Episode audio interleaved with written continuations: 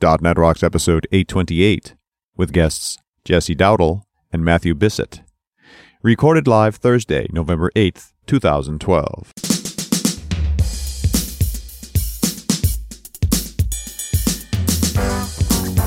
This episode is brought to you by Telerik and by Franklins.net, training developers to work smarter.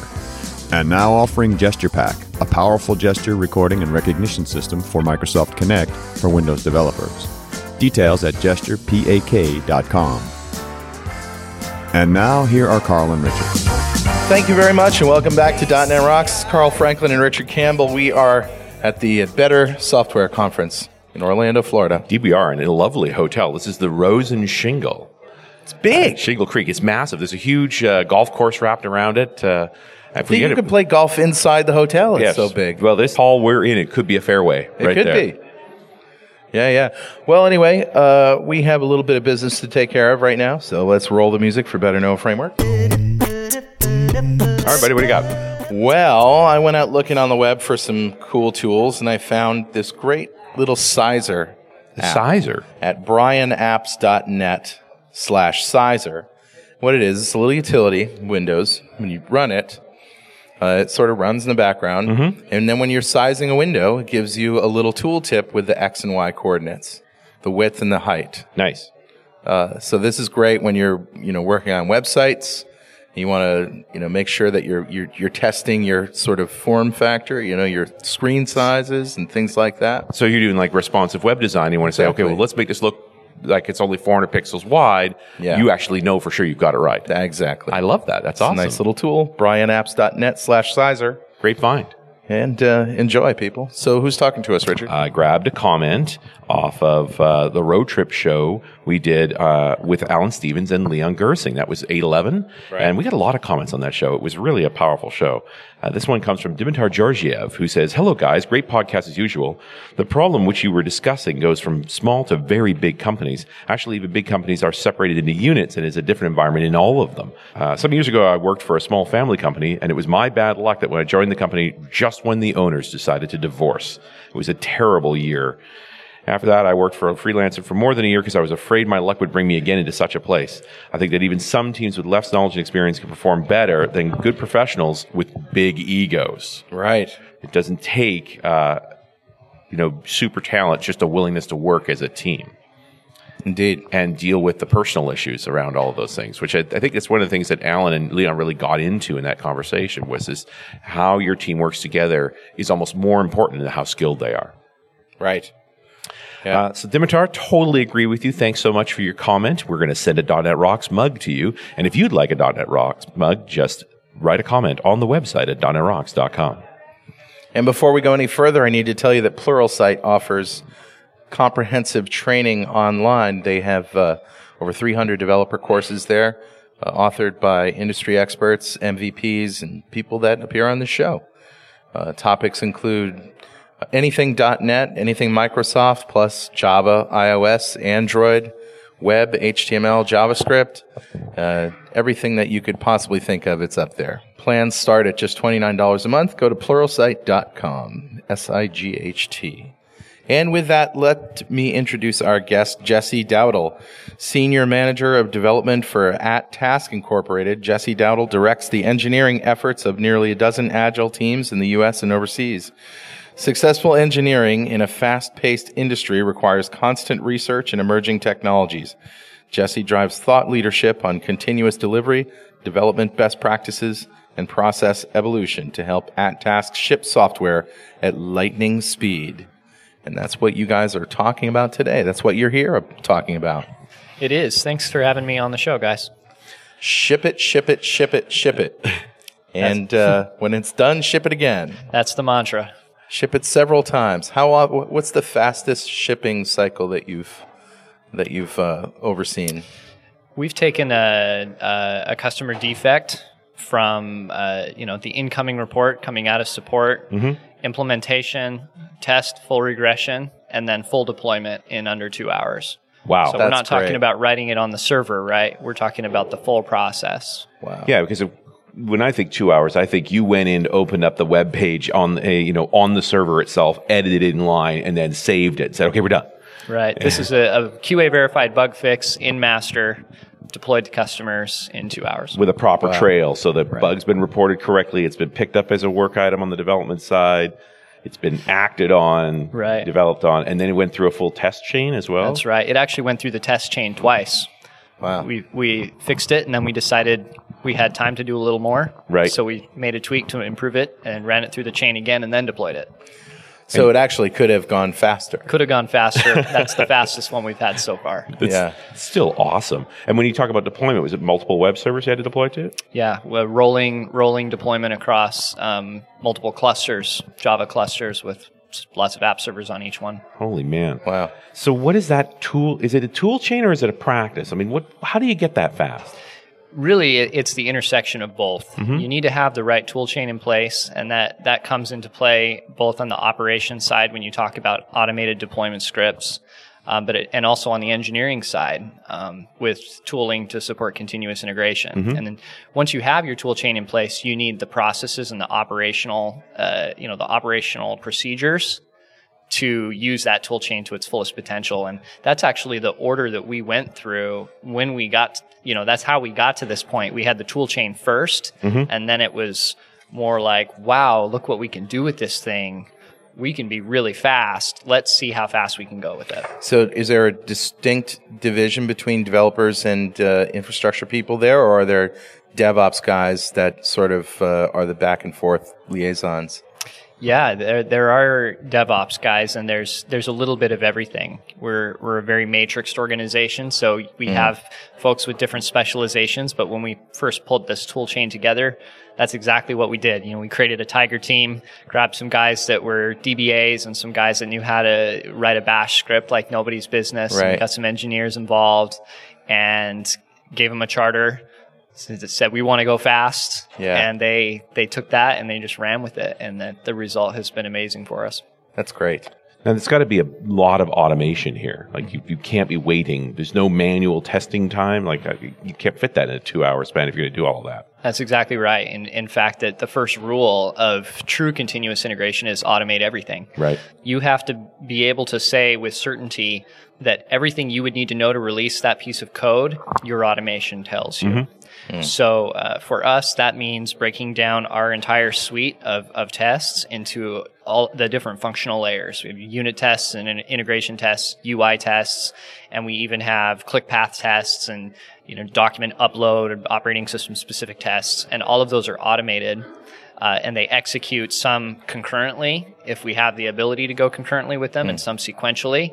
And then all of that data is aggregated, rolled up, and presented on a dashboard. So you get a red light, green light on a on a single push into mainline version control. So that's such a distillation of an awful lot of stuff. How do you drill? When you get the red light, then what? Yeah, when you get the red light, you've got to find out where it came from. And so, Sure. So uh, one of the limitations in, in many of the current continuous integration tools is the visualization, the ability to drill down and get to root cause. And, and so we chose Jenkins, which is open source. It's a great you know build server tool uh, because of its extensibility. And then our DevOps team set to work building plugins and creating visualizations that allowed us to get the pieces of data that we need in our organization to determine root cause and, and keep the cycle as short as possible. So do you really talk about this in terms of DevOps or just continuous integration? That continuous integration includes the whole operation side of it. I think it includes the whole operation side. The, the original definition of continuous integration really revolved around just not breaking code when you pushed into version Right. control, right? And that, that allows teams to build with better quality, and that's terrific. But if you, you take the concept of continuous integration and then you extend it into infrastructure and operations, mm-hmm. you start talking about configuration management tools like Chef or Puppet that can automate the deployment of, of machines, and you, you kind of connect the dots. Eventually the end game of that is that line of code can go all the way out to your customers. Hmm. And you don't you don't need a human making any decisions except you know in the case of a, a business decision so for example in our organization we, we still have a go no go kind of a, a gut check Right. Right. the, the light goes green and we know we could roll and then we just decide if we should roll And now everybody looks at each other. Right. You ready? Well, you really have to trust your tools and trust those lights. right Yeah. Yeah. Yeah. Ever been bitten by that? Uh, we've been bitten by misreading the tool. I'll, Right. I'll put it that way. The, Okay. the tool doesn't tend to lie to us, but sometimes when we read it, we don't quite draw the right conclusion Yeah, from you, what it's got telling us. you got to ask it the right question too, right? Absolutely. So, you know, we one of the changes that we did make when when we went to this kind of a model is we recognized that we weren't going to be able to part time this thing. We couldn't have you know the the regular engineers or the regular operations guys do their normal job plus babysit the continuous delivery system. Right. So Yeah. we invested you know full time engineering budget actually put two two people on the team and we're about to add a third person to that team and they are a cross functional group they, they're pulled from ops and from dev but their their primary responsibility is to maintain update and enhance that tool and we're doing some really neat things in that team now uh, you know even taking it beyond what we've been doing Now, we talked about the scenario with the two hours. Mm-hmm. That was a traditional bug report. Somebody found the page didn't work right. So, Right. what about instrumentation in production? Like knowing how the load on your servers is working. Like you, that that fast test you did, is there really room for a load test? Do you do you do any of that? How do you prove that this app's going to be able to deal with how, how much you're going to deploy it? That's a great question. We have a, a couple of different mechanisms that we're that we're working with. One is the quick and dirty that mm-hmm. sits inside of the continuous de- deployment tool chain, and then we also have another system that's monitoring all the time, and it gives us real time feedback out of production. So uh, I'll speak to, to each one briefly.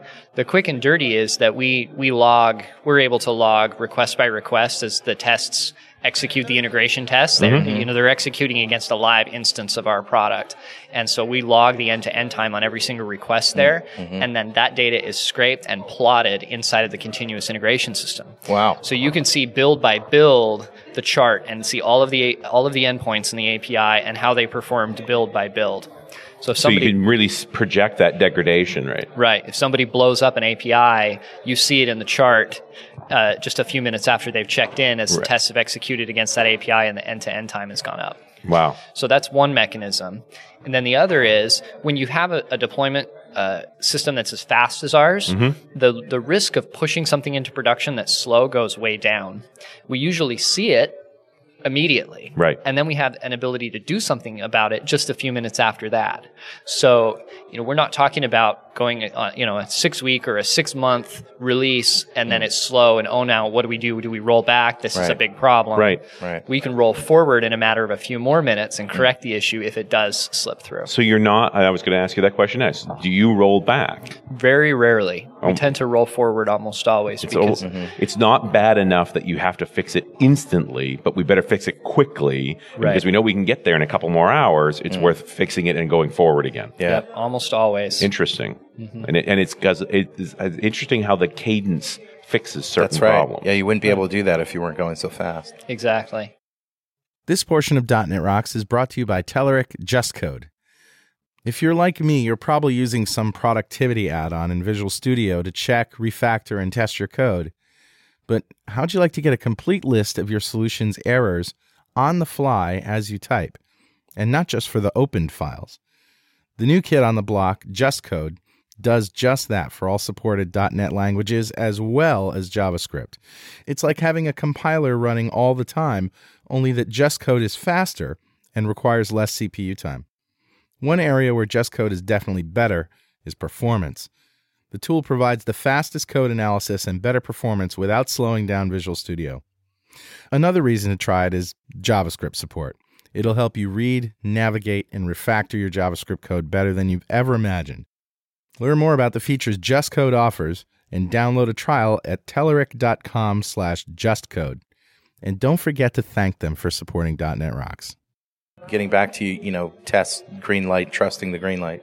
You ever written a, the wrong test? Like in other in other words, uh, you can test code that's wrong and it'll come out green, but if it does what it's supposed to do, you know, like I guess tests can't fix badly designed code.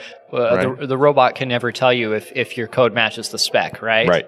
Right, if, exactly. If the, if the test doesn't match the spec, then you're toast. So Just that it won't crash. yeah, just that it won't crash, and that's a big deal. Mm-hmm. We find so our customers tend to prefer, you know, it might not match the spec, but a lot of times they don't know what the spec is either. So that's not as bad of a problem as that Right. the code crashes. That most customers notice that. They notice that. Yeah. They do, uh, but but that's that's a great point. And so with a system like this, with a high degree of test automation, that doesn't forgive forgive you or, or give you an excuse not to have rigor and traceability around your test suite and, Right. and your specifications. So we you know we continue to to you know follow a process that allows us to write out in manual steps what a test case should do, Yeah. Mm-hmm. link it back into the automation, and then link that, that manual set of steps to the original design. Okay. So when we have an error come through in production from a customer, for example, they say this doesn't work as designed, and we confirm that it doesn't, we're able to trace back into the automation, and and you know normally that's exactly what you see is the test isn't asserting on the Right. the conditions that the customer is expecting. So Right. Right. we just make the change. You're going to get found out that, that you didn't actually capture that correctly. Right. But and it sounds like it's an easy to find and easy to fix change. Well, when you run the tests every single build, Yeah. Yep. it it you find it pretty fast. When when you're doing testing manually, you only have an opportunity to run your tests however often you're executing your manual suite. Mm-hmm. So that could be weeks between runs, and we run our test suite about 150 times a day. How do you get the test suite that fast? Mm-hmm. The advent of virtualization im- of hardware and infrastructure as a service is really what has allowed us to do this. Mm-hmm. You know, if you look back at the, at what Martin Fowler was writing about, you know, ten or twelve years ago, um, and and some of the guys that are at ThoughtWorks right now, mm. really championing continuous delivery, they were talking about these concepts way back then. But the the infrastructure, the tooling, the speed of, of hardware, and the cheap, the you know the commoditization of the hardware Yeah. is, is really what's allowed this to work. And so what we do is is you know we use we use Amazon EC2. I Yep. think you can use a lot of other uh, vendors for this, um, uh, or you can use your own virtual private cloud if you have something Right. like that. But you're using EC2. But we use EC2. And, so you just light up a whole bunch of instances, and it's and it's all elastic. So we use that same Jenkins build server, right? and the plugins that are that both that are in the community and that we've developed and have contributed to the community. Mm-hmm. Uh, and and Jenkins can see the incoming rate, the push rate into our version control, Right. into Git, and spin up instances in the cloud in, in response to that. We we need twenty or thirty uh, instances on it, of Amazon all running concurrently to get our test suite executed in under an hour. Wow. Okay. So every single So you're build, talking 20 or 30 VMs. 20, 30 VMs per build, and then we're running between 10 and 15 builds all the time. Right. Like con- that's the the flow rate for the number of engineers we have. We have you know about 70 engineers. Wow. So we're yeah we're running hundreds of machines, um, 24 hours a day Hmm. uh, in EC2. So the, what what I would love about that is you know how much every test suite costs. Yeah, it's fifteen dollars. Fifteen bucks to run a test set. Fifteen dollars under per an hour. run. That's right. That's funny. That's so powerful. Yeah. You just know that's what it costs. Yep. Right. That's and great. and now you start looking at your labor costs. Mm-hmm. It's like, why aren't you running spending thirty dollars and getting it under half an hour? Exactly. Yeah. Right? Exactly, and some of the things that we're looking at right now as we we look at that number, we want to we want to manage to that number is, you know, virtual private cloud. Yep. You know, we we we can say, well, it's fifteen dollars a run. We run hundred runs a day. It uh, you know comes out to a certain amount of money, and and how much how many servers can we buy and build our own cloud? Sure. And then just use Amazon as failover. Right. So we still yeah. want that elastic capacity. We're always going to need it. Yep. Right. But we're we're zeroing in on the ideal amount for our throughput and our test suite, and and, Mm-hmm. and that's what's great about this is that there's it's not a one size fits all thing. Every engineering shop has to kind of do the math and figure out what's the best bang for the buck for them. And it does feel like you've assembled this. Like this, this is not. Um, is there a certain amount of software off the shelf that you're using here? Or, I mean, you talk about Jenkins and so forth and the EC2 pieces, but We decided right up front that we were going to leverage the open source community wherever we could, Mm-hmm. Yeah. and then we were going to give back anything that we had to build to make ours work. So, yeah. we use Jenkins off the shelf, but open source, great community with hundreds of plugins in it, and we used Amazon EC2 uh, primarily because we the APIs are becoming an industry standard. yeah, they really lead the world in They this do. space still. They do. And they've been very aggressive with their pricing. Um, they, they continue to drop the price uh, a couple of times a year. Yeah. So so we're we feel pretty comfortable with those guys. But but uh, you know most of what this comes down to is being good with Bash and good with Shell and knowing a little Perl and just being able to you know get the machines talking to each other hmm. and and and forgiving each other their mistakes. You know, Yeah. for example, with Amazon, when you spin up an instance, uh, the, it comes with SSH out of the box. Yeah. Right. But the SSH doesn't usually come online until up to 30 seconds after the machine sends its "I'm all I'm all done" event. Right. So you have to, re- you know, recognize that in your own scripting, and and You got to wait. you you might get the I'm I'm ready event, and then they're not actually ready for 30 more seconds. So you learn you learn those little things, right, as you build out a system like this, and and uh, it, it's unique for the topology of whatever your application stack looks like. Yeah. Do the apps you're working on actually have service level agreements attached to them that you, you need to instrument or understand the numbers on? Yeah, Amazon service level agreement is uh, uh, the last I remember was was a little lower than what we were comfortable with. Right. It's I think it's a single nine. Uh, I hope it's better Well, than that now. But the internet's only so reliable too, right? Sure, and, that's and, you know what? That has bit us. It's it's amazing how fast this kind of technology has become mission critical to our business. No kidding. Recently, Amazon had an outage. It was a publicized outage a few weeks ago Right. On EC2. And yeah, we were down for about five hours. We had 30 or 40 pushes into mainline happen by engineers. Right. And I tell you, we went from, you know, a green build to 50 or 60 failing tests in five or six hours. Because you couldn't, the integration has stopped. Like what, Yep. what better proof of your whole scenario there that when we can do this continuously, and is it, is it really that the, the developer gets that feedback right away while the stuff's still in their head? Visibility is everything. You know, Yeah. the, the research was done years and years ago that said that you know the earlier you see the defect, the cheaper it is to fix. Sure. If you if you catch it before you even commit into master, that's your best bet or Sure. into your branch. So it would have been actually better for everybody if you guys had just taken those five hours off.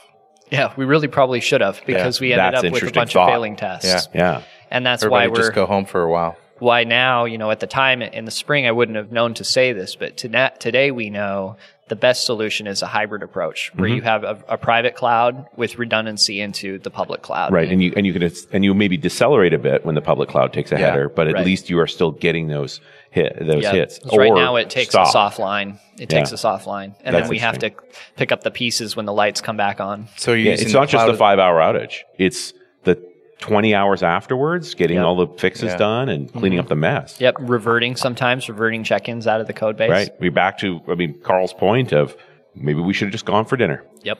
and waited it out. Yeah. yeah. The problem is you don't know how long it's going to be down, and uh, well, Right. Um, but I, I imagine the probably only problem only gets worse the more you start keep coding without it, right? It yeah, just we, we call those blackouts. You know, and, and they don't always happen because of Amazon. Sometimes they happen because of us.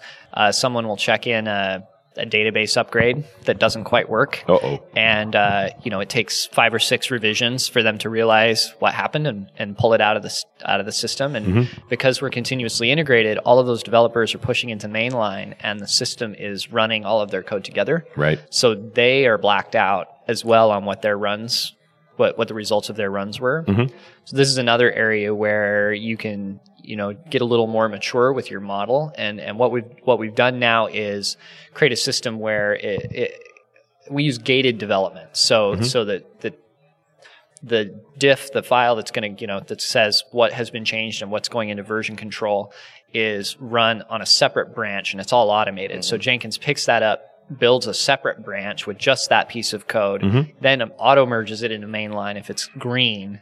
And s that, what that little end around does is give the developer visibility into their change in isolation without whatever other gunk might be going on in Yeah. mainline. You get a lot of people working at once here. Yeah, we do. We have quite a, you know, multiple teams ru- running all on, on one branch. So mm-hmm. Uh, it eventually all gets commingled on master, you know, later in the day. And sometimes you see things happen, but you Yeah. don't lose the visibility. The blackouts are what we really, you know, try to avoid. Jesse, I want to get back to this hybrid idea that you that you uh, the architecture that you have now. Does the cloud just become your sort of big backup place, Mm-hmm. or so? Yeah, it's it's elastic capacity is what it is, right? And it's uh, the great thing about what Amazon's done is in creating those industry standard APIs is that all the other vendors and the, even the open source group, the the OpenStack community, uh, they've coalesced around tho- those APIs. So a lot of the plugins are becoming cloud agnostic.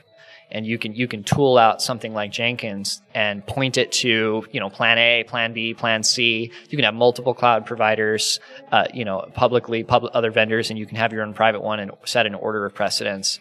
So And the code should execute and the code identically. just executes identically because right. the API contracts are the Take me take me through that a little bit Mm-hmm. uh, in a little bit more detail in terms of uh, So you're running against a, a local Jenkins server, Right. And then because we don't want to have to rely on the internet here, Mm-hmm. and then when it's up, when we do have cloud, what what are we using? I mean, we're not just backing up files here. We're we're pointing it to those servers in the cloud, Yeah. right? So so essentially what we do is is when a when a commit comes into mainline, Yeah. right, it, it pushes into into master, Jenkins knows that it needs to do two things. One is compile and and spin up a copy of the AtTask product itself. Okay. So we use elastic capacity in the cloud for that. Mm-hmm. We spin up an AtTask instance, an Oracle Express database, and you know the rest of the stuff that the Mm-hmm. app needs to run. At the same time, it compiles all of the test artifacts. You know, it's like 150 meg uh, zip file, Okay. and sends that up to a file server in the cloud. Okay. And so the the test runners then, which are also dynamic, also spun up by Jenkins. These are slaves, right? They they're just drones. They execute tests. They spin up, grab the zip file, and they, they point to the IP of that cloud instance of AtTask, and they mm-hmm. execute all of the integration, UI, upload test, the whole the whole nine yards. In multiple browsers, different operating systems, right? Again, we have infinite capacity, so we can just spin up as many different permutations as we need to cover all. And how do you bases. fracture out the workload across all those instances? Uh, so Jenkins has a lot of that out of the box, Okay. which is really really terrific. And then from there, we've we've uh, added some plugins ourselves that that are even more rich than what Jenkins provides, and, Mm-hmm. and have contributed those to their community. And are you really just sending the whole app to every test machine, but breaking up the tests that they do? Yeah, it, we'll, we actually don't have to send the app to every test machine. Is the best part. Right. You know, the most realistic uh, user interface test, for example, is from a remote machine. Of course, right. So you're, you're just standing up an instance of the app and then having all these remote instances hit it. Yep. It's almost a kind of a load test too, isn't it? It is, and that's why we, you know, talk. I was talking earlier about capturing end-to-end time on those Sure, API right. endpoints. That's that's a robot hitting from another machine on another network mm. that AtTask instance, Right. capturing the end-to-end time, and then reporting that up as a Are you actually using separate EC2 locations for that, or is it could it all be in the same data center? It could all be in the same data center, but we we uh, partition out across the different availability zones. Nice. So uh, you know, it's it's fast. It's probably faster than what most users are going to see. Yes. But but it provides the same kind of a trend. Which And there's is at great. least some sense of latency and Absolutely. some sense of you are going across some network boundaries here and so forth. You can't lie to yourself with a bunch of that stuff. Exactly. And so, It's actually so hard to do internally. It, it really is. And, and executing tests on your local machine uh, is just no substitute, right? It's the famous saying, it works on my box. Yep. Right. Right. And we, we see that all the time where, where developers write tests uh, on the team. Yeah. They work on their box Mm-hmm. and then they push it into our continuous delivery system and it fails out there. And nine times out of 10, there's something that's got to be tweaked because in a real world environment with a real application stack across a network, there's something we missed. And so we, we capture that. I kind of think also you still have with so many developers working so quickly on so many different pieces and able to see their pieces. There's got to be some integration challenges sometimes. Like you, mm-hmm. I think these guys have got to run into each other once in a while. Yeah, they absolutely do, and and that's where uh, the high visibility and the and the short cycle time really really matters. Mm-hmm. Mm. The the shorter your cycle time, the less likely you are to have those collisions. Right. And it's the same reason we don't feature branch. You know, we could put each development team on their own branch, and they would be happy and feel like everything was going great until they tried to reintegrate with the rest of the teams. Sure. Days or even weeks Days or later, weeks and later, that's the scary part. You lose all the visibility and you, you get clobbered Right. when that happens. Yeah. It also eliminates your ability to do any kind of cross-cutting refactor. Mm-hmm. You know, if you, if you need to make a fundamental change to your architecture and you have six or seven different teams out on branches, Oh yeah, it's impossible. It- impossible. it really On the other hand, the, the need for that architecture change shows up when they collide. If you can get them to collide early and often, then it's like we maybe we should talk to each other and Yeah. maybe we're working on the same thing actually. right? yeah. But it's all trying to get it inside of those few hours. Hey, Richard, you know what time it is? Oh, it must be that happy time again. Yeah, that's right. It's time in the show that we give away a Telerik DevCraft complete collection to a lucky member of the .NET Rocks fan club. And today's winner is Alana Bird from Missouri City, Texas. Oh, congratulations, Alana. Let's give Alana a little round of applause. Go ahead. She uh, she wins, and just for being a member, we have thousands of members of the fan club. If you don't know what we're talking about, go to dot .netrocks.com, click on the big "Get Free Stuff" button, and uh, you could win on any show. And every December, we're going to give away five thousand dollars worth of technology to one lucky member. And let's blindside Jesse completely right now. Yeah, Having so just met us, Jesse, Okay. I'm going to give you a check for five grand. What would you buy, geek toy wise? Oh man.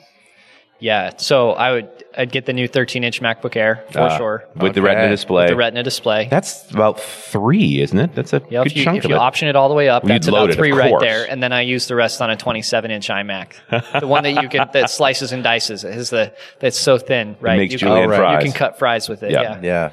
So oh, that, I'm an Apple guy. I'll take I'll take both. More please. Apple hardware, and you can burn five grand quickly with Apple hardware. Yes, you can. No Mac Mini in there, or, or uh, uh, iPad Mini in there. You know, I, I've got a couple iPads and four iPhones, and, and I, That's know, enough. I've got enough screen sizes already. you know that MacBook is the perfect machine for running Windows 8. You know that, right? Is it? I hadn't heard that. yeah. Yep. Uh, what about your own service level agreements? I mean, do you have commitments to your customers for how fast certain things go, and how do you instrument that? you know, one of, it's been great to uh, to be able to put something in place that's allowed us to do that. Mm-hmm. In the past, we haven't really been able to to have a service level agreement because it's been too unpredictable. Yeah. you know, we'd be we, we, we just couldn't have delivered on the promise. Sure. So today, you know, we do have service level agreements from for the time from the time that they hit the development department until we get them out the door. If it's a critical or a high defect, it's 24 hours and it's out Oh, the door. Um, if it's a lower priority defect, then we tend to roll those in based on the other things that are in the backlog. Right. But the teams, the teams have an SLA on those, on the lower, the lower stuff. Right. And they they get them done, you know, as they have occasion. So you're actually, I mean, that's an interesting level of monitoring. It's like, here's our response time to a problem, Mm-hmm. but you still expect the customer to find the bug. Well, we do our best, Mm-hmm. right? We try our best to find find problems, and then we, you know, we invest in technology that allows us to reduce the risk, or uh, if there is a problem. You know, I talked already about being able to deploy frequently and roll forward to solve a problem. Another thing that we do, uh, because we're all on mainline, is we use configuration management, feature toggling. We build everything behind configuration, Yeah. and we dark launch everything that is in mainline. Right. So, So in uh, other words, uh, the feature goes out, it's just not turned on. yeah, the next several months of features are often sitting in one form or another in production Yep. uh, at AtTask. So if uh, we do have a defect, um, the, the configuration management is so fine grained that we can literally slice any persona and, and disable a feature. So I could pick a specific customer, a specific user, anybody that's been with the, you know, been a customer longer than six months, or Right. anybody whose last name is Jones can have a feature turned off for them specifically. Right. Or So- conversely on. or on specifically. Yeah. So an example of this, we have a new optimization that's going in. We're we've done a lot of testing on it. We're Mm-hmm. not 100% sure that it's great, but it makes performance in IE8 40% faster in some cases. Right. We have a customer that really needs it because they're on IE8. Right. So we've turned that feature on in production for them. They understand, you know, that we're not taking a quite risk. done testing Yeah. it, and they're they've agreed to it, Mm-hmm. and we're able to do that in isolation and get the feedback from them without affecting any of our Before other you roll it to everybody else. That's right. Well, you get back to this idea of testing and production, essentially. Right. There's no substitute for real people hitting your site. Yep. Which is actually, I believe, the way that Bing has been doing it all along. Mm-hmm. So, How much instrumentation are you running in production to be able to have visibility into all those things that are going on, and how do you do it? yeah, we have a few different systems that we use. Uh, TrueSight is one that we use. It, it just port proxies at the load balancer level. So as things come in, it doesn't add any additional latency to the system, but it just basically replicates all the requests as they come in. Mm-hmm. And we are able to track, you know, server time, client side, end to end, the whole deal through TrueSight and slice it any way we want. Mm. We also have service level thresholds across our entire app, every single page, and we, we chart those in real time. Mm-hmm. So we will usually see in about five minutes if something has changed from a performance perspective that we should be concerned about. Right. Um, and, and then we're usually able to get to the root of it pretty fast So looking you at have the TrueSight. you then have a, a bunch of choices there. Do I just turn this feature off with configuration and make it go away, or do I slug out the two hours to get the fixes in and push it back out again? Right. So Hmm. it's great. It's great to have a choice between 30 seconds and an hour or Right. something Yeah. instead of between six hours or a week. Right. For sure. Or a month? or a month or whatever it might be. Yeah, and and uh, as we continue to improve, you know, I think that we'll we'll get to a point where, uh, you know, we've seen in the last couple of releases the defect counts have dropped dramatically. The defects reported after releases have dropped dramatically. Um, so all of the things that we're doing to manage risk and to you know create a more responsive customer service kind of experience. I mean, software as a service. There's I think that the S in service is is for service, right? Not Right. just for software. Not just so for software. Yeah, We're you know always working to improve the service side of our business. It does sound like you've changed the way your developers develop now, or the, rather, they've changed in response to this behavior. Can you talk to that? Like, what's different? Yeah, it's been amazing to observe the difference. There are things that developers chafe against, I think, when you do this the first time. Sure. Getting everybody on mainline and having them all commingling their code with each other during development uh, can be is a cause for concern. Sure, it's a struggle. Um, you you don't like it when you get derailed by somebody else's you know bad code. And Right. so, and, and the other piece is, you know, going with something like this continuous integration system is, it's complicated, right? It doesn't, at least at the beginning, it didn't work all the time. Right. Yeah. Right. And- but I also it- think that you start building smaller pieces and sending them out dark early so Oh, you yeah. get confidence with your code being in the Oh, I- line. I, see what you're getting at. Yeah. Yeah, I mean yeah. that that's the that's the trade off. They accept that they're going to be working on master with everybody else. Sure. They accept that the continuous integration system sometimes going to cause them trouble. Yep. Right. And the trade off is they get to put their stuff in front of customers earlier, Faster. faster, more often, ship more cool ideas that can be tested, uh, you Now, in production. When you turn a feature on, do you just turn it on for one instance and just to watch and see what happens before it goes across all of the other instances? Yeah, we do. We, we the automated script. I was talking about human pause points. Sure. Right. Yeah. The automated script rolls the first node of a cluster, and then it pauses. Yeah. So there's an opportunity to go in, and we just you know sanity check, make sure everything looks right. Is that machine currently out of the cluster at that particular That point? machine's pulled out of the load balancer. Right. Yeah. So you you're you're the only ones who can touch it. We're the only ones on it. We can see it, and then if we like what we see, then we just hit the con- you know hit the continue button, Right. and it rolls its way out to the rest of the network. I love it. Pauses. That's mm-hmm. great. Yeah, just to sort of pause to Like a media player. Yeah, exactly, exactly. Or roll back. Yeah. I also think we were Rewind. talking about the, the change in development behavior piece here. Is this write a little bit of code early and push it out often, so that you could hit those touch points as repeatedly early on before you finally get the whole feature built. Yeah. I, I think it really sort of discourages building a lot of code and then pushing it. It really does, and Yeah. uh, the number of we see that in the number of pushes per day. It goes up. It's gone up quite a bit Mm-hmm. since we did this because they they crave the feedback. Right. Right. It's a great way to just gut. It's a sanity check for what you're doing, and because we build everything behind configuration, the test suite is tooled for that as well. So that whatever the test suite was before that new feature went into play is Mm-hmm. going to continue to execute Yep. right? And then they build behind configuration and add new tests for the for the other version. So the configuration test is is already there. They'll know if they're leaking functionality Right. out from behind configuration because the test suite for all the old stuff is still there, still running every single build. Sure. And it provides that that backstop. Well, I got to think you keep expanding your pool because your test suite just keeps getting bigger. Mm-hmm. And who's building the tests? Is it the same guys? Like, did, Talking about specialization, right? Mm-hmm. We have ops guys in dev, we have engineers in test, Mm-hmm. and the engineers in tests are embedded with the agile teams, just like front end or back end engineers are. But So you that- do want a different pair of eyes building the test for a given chunk of code. You know, my my personal feeling about it is Mm-hmm. that the specialization is important, having the, the discipline, but the team is accountable for the complete product. Yeah. And that includes the code that drives the feature and the code that tests the feature. Sure. So the the folks that determine what should be tested are a different set of eyeballs. That we have manual QA experts, guys with many years of industry experience that determine what should be tested. But then who automates it? I you know you let the engineers automate whoever's got the But I, and I also got to think that you know you're at a relatively mature state in this now, where Mm-hmm. everybody has a high level of confidence in integration. So you don't have to be quite so strict about those rules. But in the early days, you know, Mm-hmm. to, to keep quality up, I think it's got to be you got to be a little firmer, so people get more confidence with it. Yeah, I think that's absolutely true. And as as they see the evidence Mm-hmm. that that the quality is going up, that things Yeah. are getting better, then you make believers out of the team. You get the buy-in.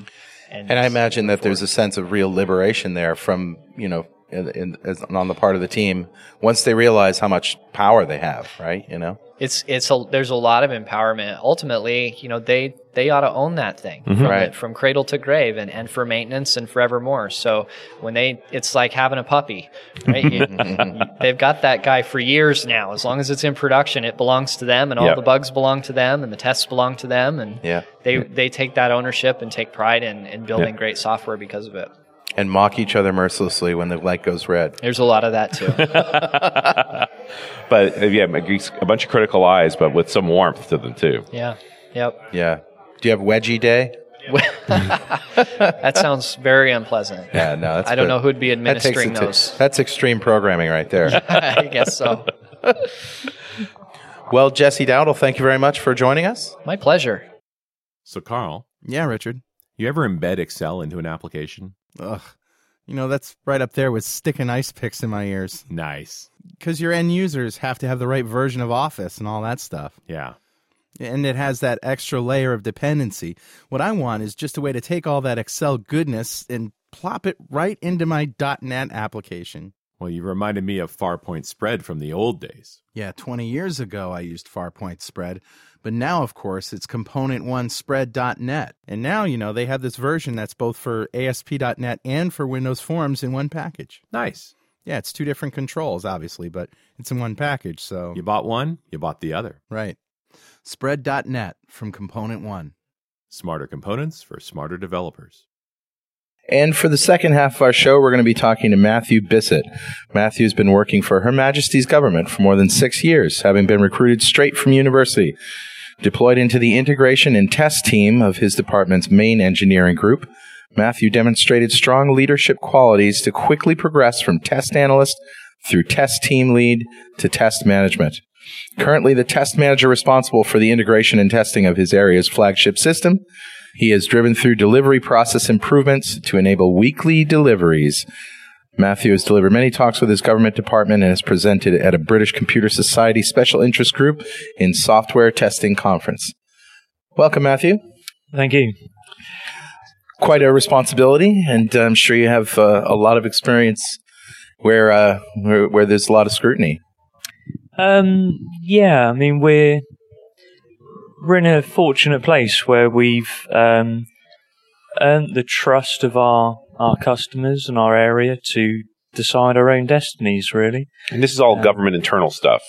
Yeah, yeah. so, So, you- I mean, customers are not public. no, no, we're not we're not selling anything outside of the outside of the uh, government organisation. Sure. it's Right. all internal drivers in internal marketplace. Really. Now, the, the big story that, as I understand it, is you were working on a product that had a nine month delivery cycle.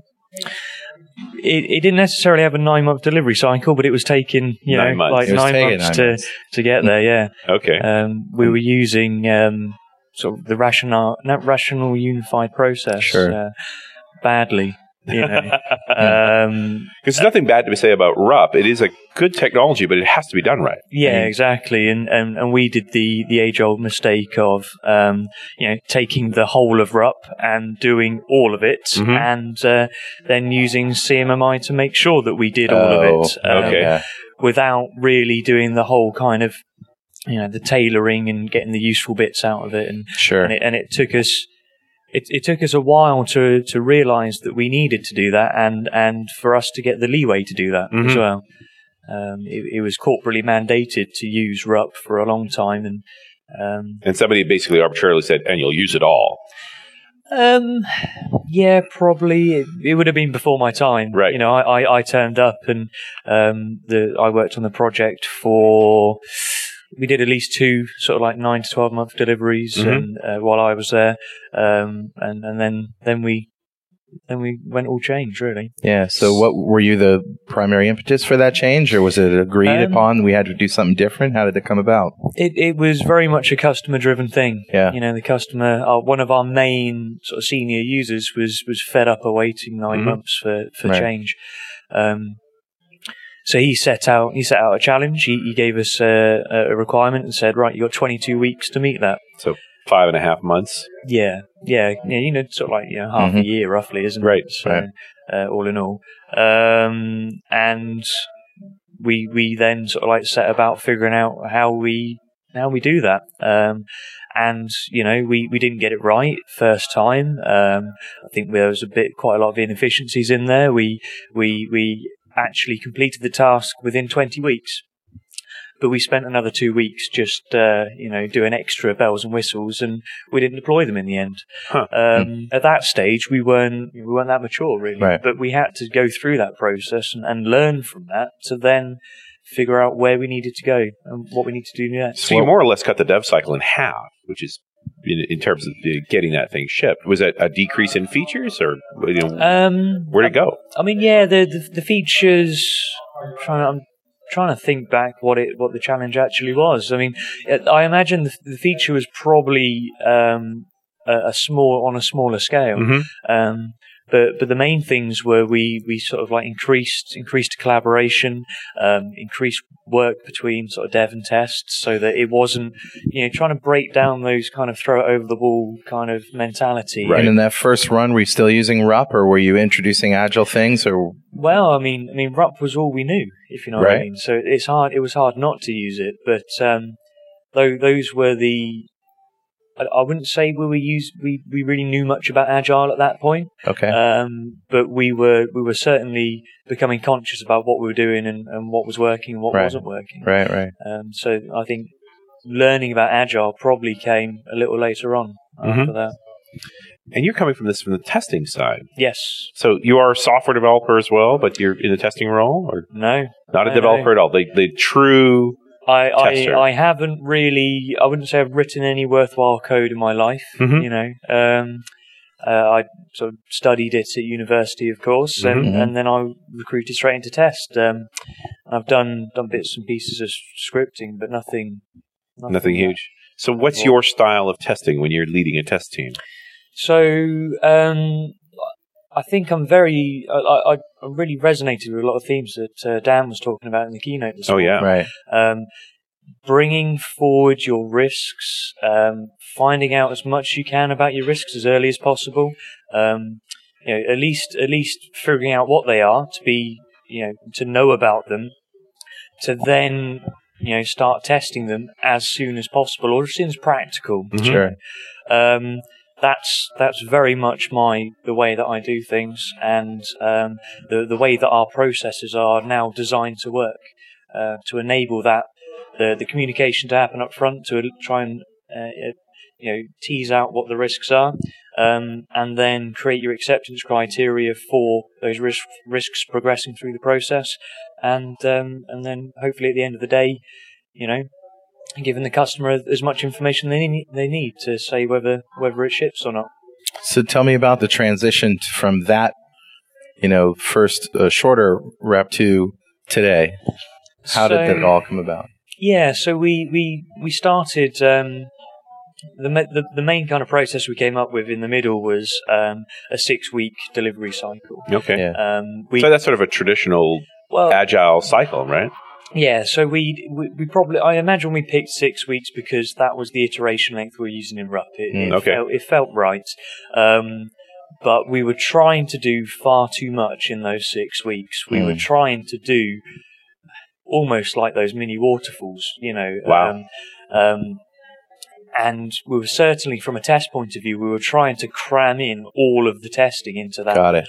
all of that that that period. Mhm. Um, and our biggest risk is and always will be integration. Um, we the, the the the system I'm working on has you know one one of the subsystems has like hundreds of components. Mhm. Um, one of the other the the other systems has like I think last count from a few years ago was like 12 million lines of code. So they're- Wow. they're, they're sizable beasts. Um, and to have uh, development happening across all of the subsystems and then integrate together at the right point of time. When we were trying to do it every six weeks, we weren't integrating Mm. soon enough. Um, Really? Yeah, because here you are going faster, so you think you'd integrate more often, but Yeah. you still weren't integrating often enough. We, we we had like long lead times on dev, and you know Mhm. you always end up squeezing your test at the end, and and and the dev teams very much, or the the whole kind of the whole area thought of integration being the tester's problem. We were the integration test team, Mhm. therefore we should do the integration.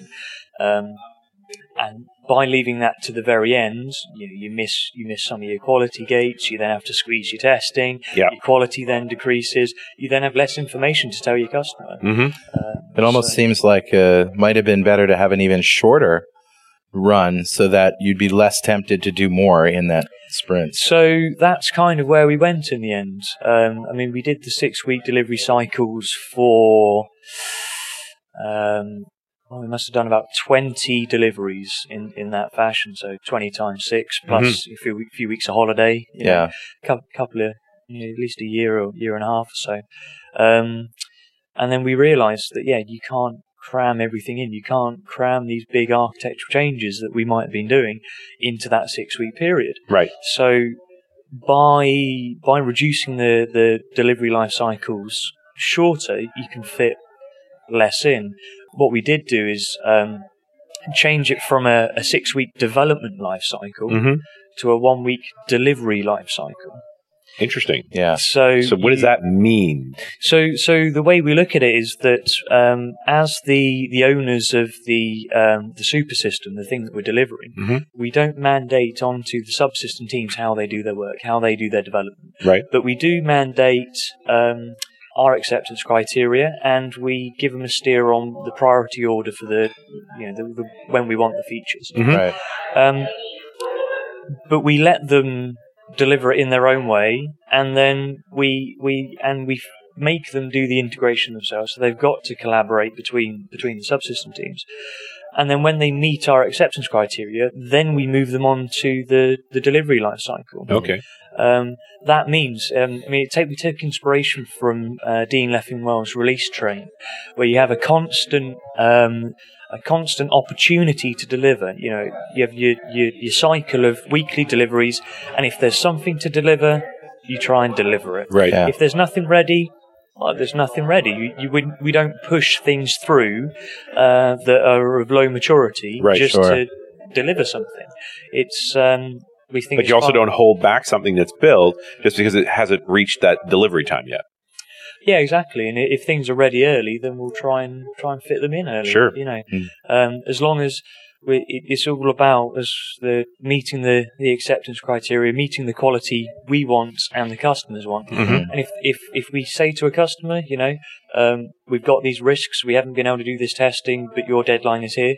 What do you want us to do? If Mm. they still say, "I'll take it at risk," and they're they're educated about what those risks are, it's up to them. That's you know, their it's- call, right? It's, it's Yeah. their call, and Sure. and that's very as a development team as a test team that's very liberating Mhm. Yeah, I bet. because testers aren't the, the, the, the holders of the um, of the, the keys anymore we don't say ship it or not ship it we say this is the information Right. um, and that's one of the other transformations that's happened over the past few years that we're just information providers um, we, we it's the it's the customer's choice to say whether they ship or not Sure. And you just tell them the reality of this is where we are. Mm. What would you like to do about it now? yeah exactly Mhm.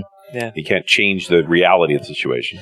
no no you can't you can't lie to yourselves can you Right. You know? Yeah. So after uh, so many iterations of the six week cycle, where have you changed it again?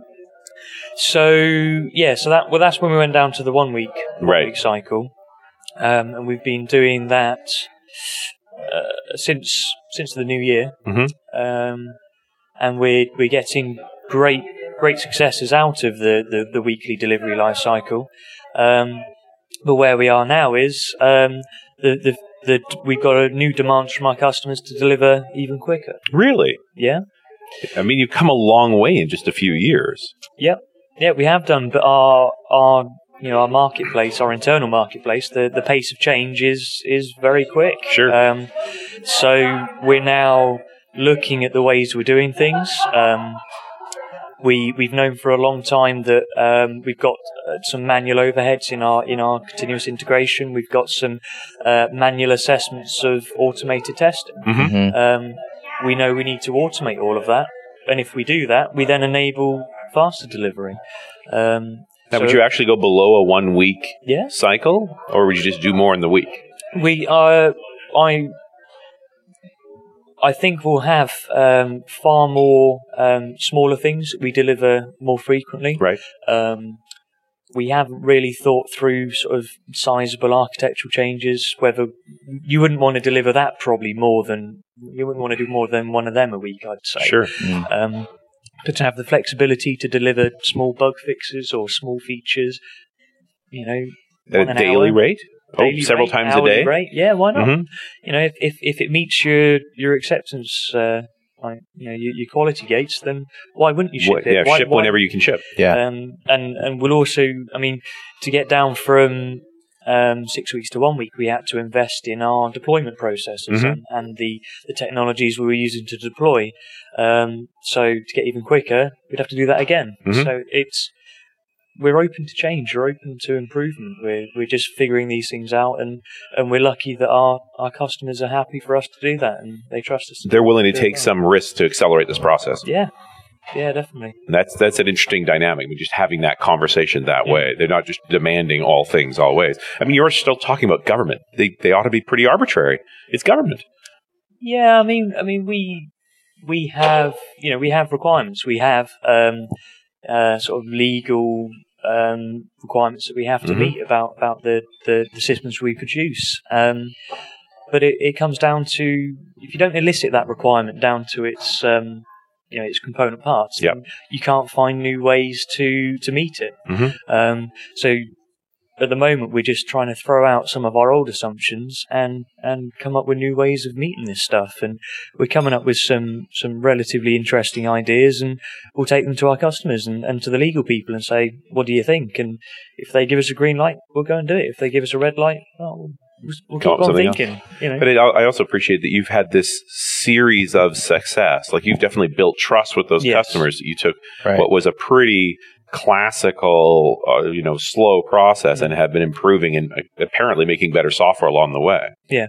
So you earned your trust. We we have done, um, and yeah, you, you're nothing without your trust between your your, ve- your development teams and and, and your uh, your customers because you've got to work together to get the business benefit out there, haven't you? So So while we've been here at the Better Software Conference and talking to agile people, um, one theme has sort of come up for me a lot, which is there's just as much of a, if not more of a, of a challenge in dealing with the people, in dealing with the customers and the business people and the stakeholders than there is dealing with the team. I mean, the, the technical methodologies and tools are well known, right? But it's the, but it's how do you get everybody on board and how do you deal with difficult personalities and, uh, you know, yeah, uh, uh, there's no golden bullet for any of that really. Um, everyone's context is different. Mhm. You, you, we're all delivering different software. Uh, we've got you know different uh, organizational pressures, different. Well, you've obviously people. had some success. What what worked in your in your case? It, it's it's communication. It's you know if you don't if you don't ask the questions, then you won't find out the answers, Yeah. will you? So, um, I mean the the first so, so when I first took over the test management of um, the, the the the super system that I, I've got now. Um, I, as an outside person, I could see um, that the the way the customer was advertising the scope of the deliveries and planning deliveries up front uh, wasn't working. It Mhm. was it was pressuring the um, um, the dev teams, the test teams, everyone to, to meet these deliveries. Yeah. Um, so I just sort of said to him, "Look, you're killing us. Stop Mm. it. Let, let's find a new way of doing this." Mhm. And he just sort of said, "Oh wow, this new this new guy's come in with some new ideas. Oh, we'll listen to him." Okay, Mm-hmm. and we we found a new way of prioritizing the work and a Mm. new way of advertising the work, um, and and and we. In the end, we had uh, a, a much bigger technical steer uh, on the backlog rather than a, a wholly customer steer Right. and and we reduced our planning window down um, to you know rather than having uh, a number of six weeks deliveries planned up front, we've now got no more than well sort of three one week deliveries. Okay. I mean, I, I kind of the way I look at it is every Monday we plan for the next the next weekly um, cycle, Mhm. um, and you know about next week. You know, usually about 80 90 percent. You know what's going to happen next week. Mm-hmm. right. The two weeks after that, I'll pay some attention to. We'll, we'll Right. have a little bit of an idea, you know. Um, um, we'll know what our, the, the the subsystem teams are working on. We know what kind of state they're in. Anything beyond three weeks, I think's make believe. Yeah, Yeah, it's right. just fiction anyway. Exactly. Uh, you don't know what's going to happen next week. You don't know what's going to going to pop up. You don't know what new requirement the customer's going to come up with. Sure. Um, my PM hates it, but I, I say it's make believe. You know, we'll, we'll worry about that later on.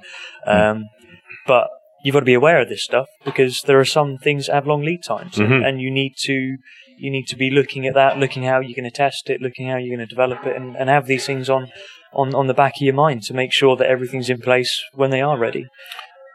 So, has this approach spread across the teams uh, within the organization?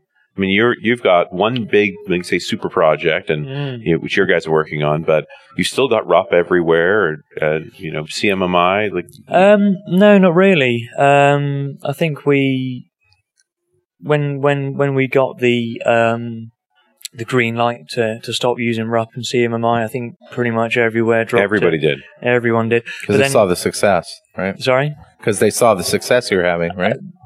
Well, kind of. I mean, um, one of the other uh, engineering domains is very heavily into Scrum, and and that's that's kind of what works for them. And Yeah. and we're not forcing our processes on them to say, "Hey guys, how about you do this?" They're doing something that's working for them. Sure. if it ain't broke, don't fix it. Yeah. Um, what we are saying is, hey, we'd like to deliver you. You know, you're our follow-on systems. We'd like to deliver you stuff more frequently. Can you match that? Right. And it, we're challenging them. Um, yeah. so they either need to um, to keep up with our pace, otherwise we're not giving the end customer business benefit in Right. the pace that we want to, or you know the the backup is to have decoupled architecture to to to you know So each Not- side could iterate independently. Exactly, but then that's not giving your customer the benefits. So um, the the the evolution, the the revolution that we're going through now to to get even shorter delivery cycles. There's a big kind of um, end-to-end information flow picture about um, joining up requirements across the whole of engineering, Right. um, and that's that's probably one of our next big challenges because you know we we got a lot of uh, a a lot of teams, uh, a lot of history, and uh, you know organizational challenges. I Sure. suppose, you know, as as anywhere does. Well, and I also appreciate that, you know, sort of the beginning of the story is this idea that we were mandated a process that wasn't working for us. Yeah. And the only way we really got better was to, to get rid of that mandate and own it ourselves.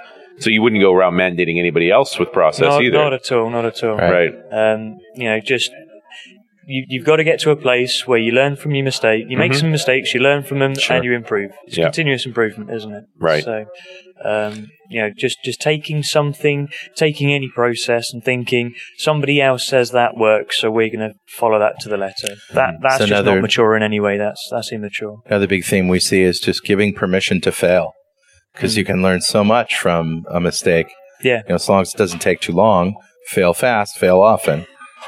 And you can't fail if you can only fail every nine months. Nobody can afford failure. Exactly. If you can fail every week or every day, Yeah. Yeah.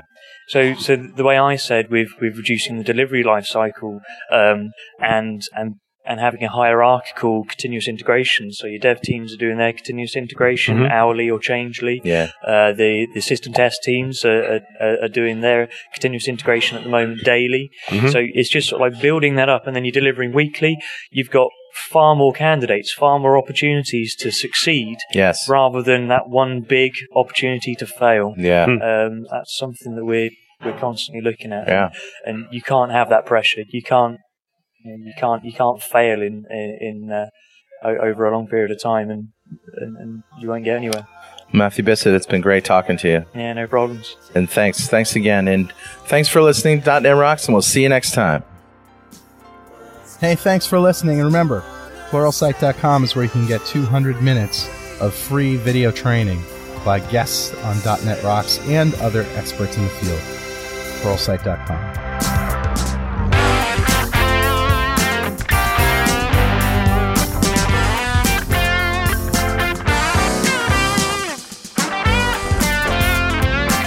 .NET Rocks is recorded and produced by Pwop Productions, providing professional audio, audio mastering, video, post-production, and podcasting services. Online at www.pwop.com.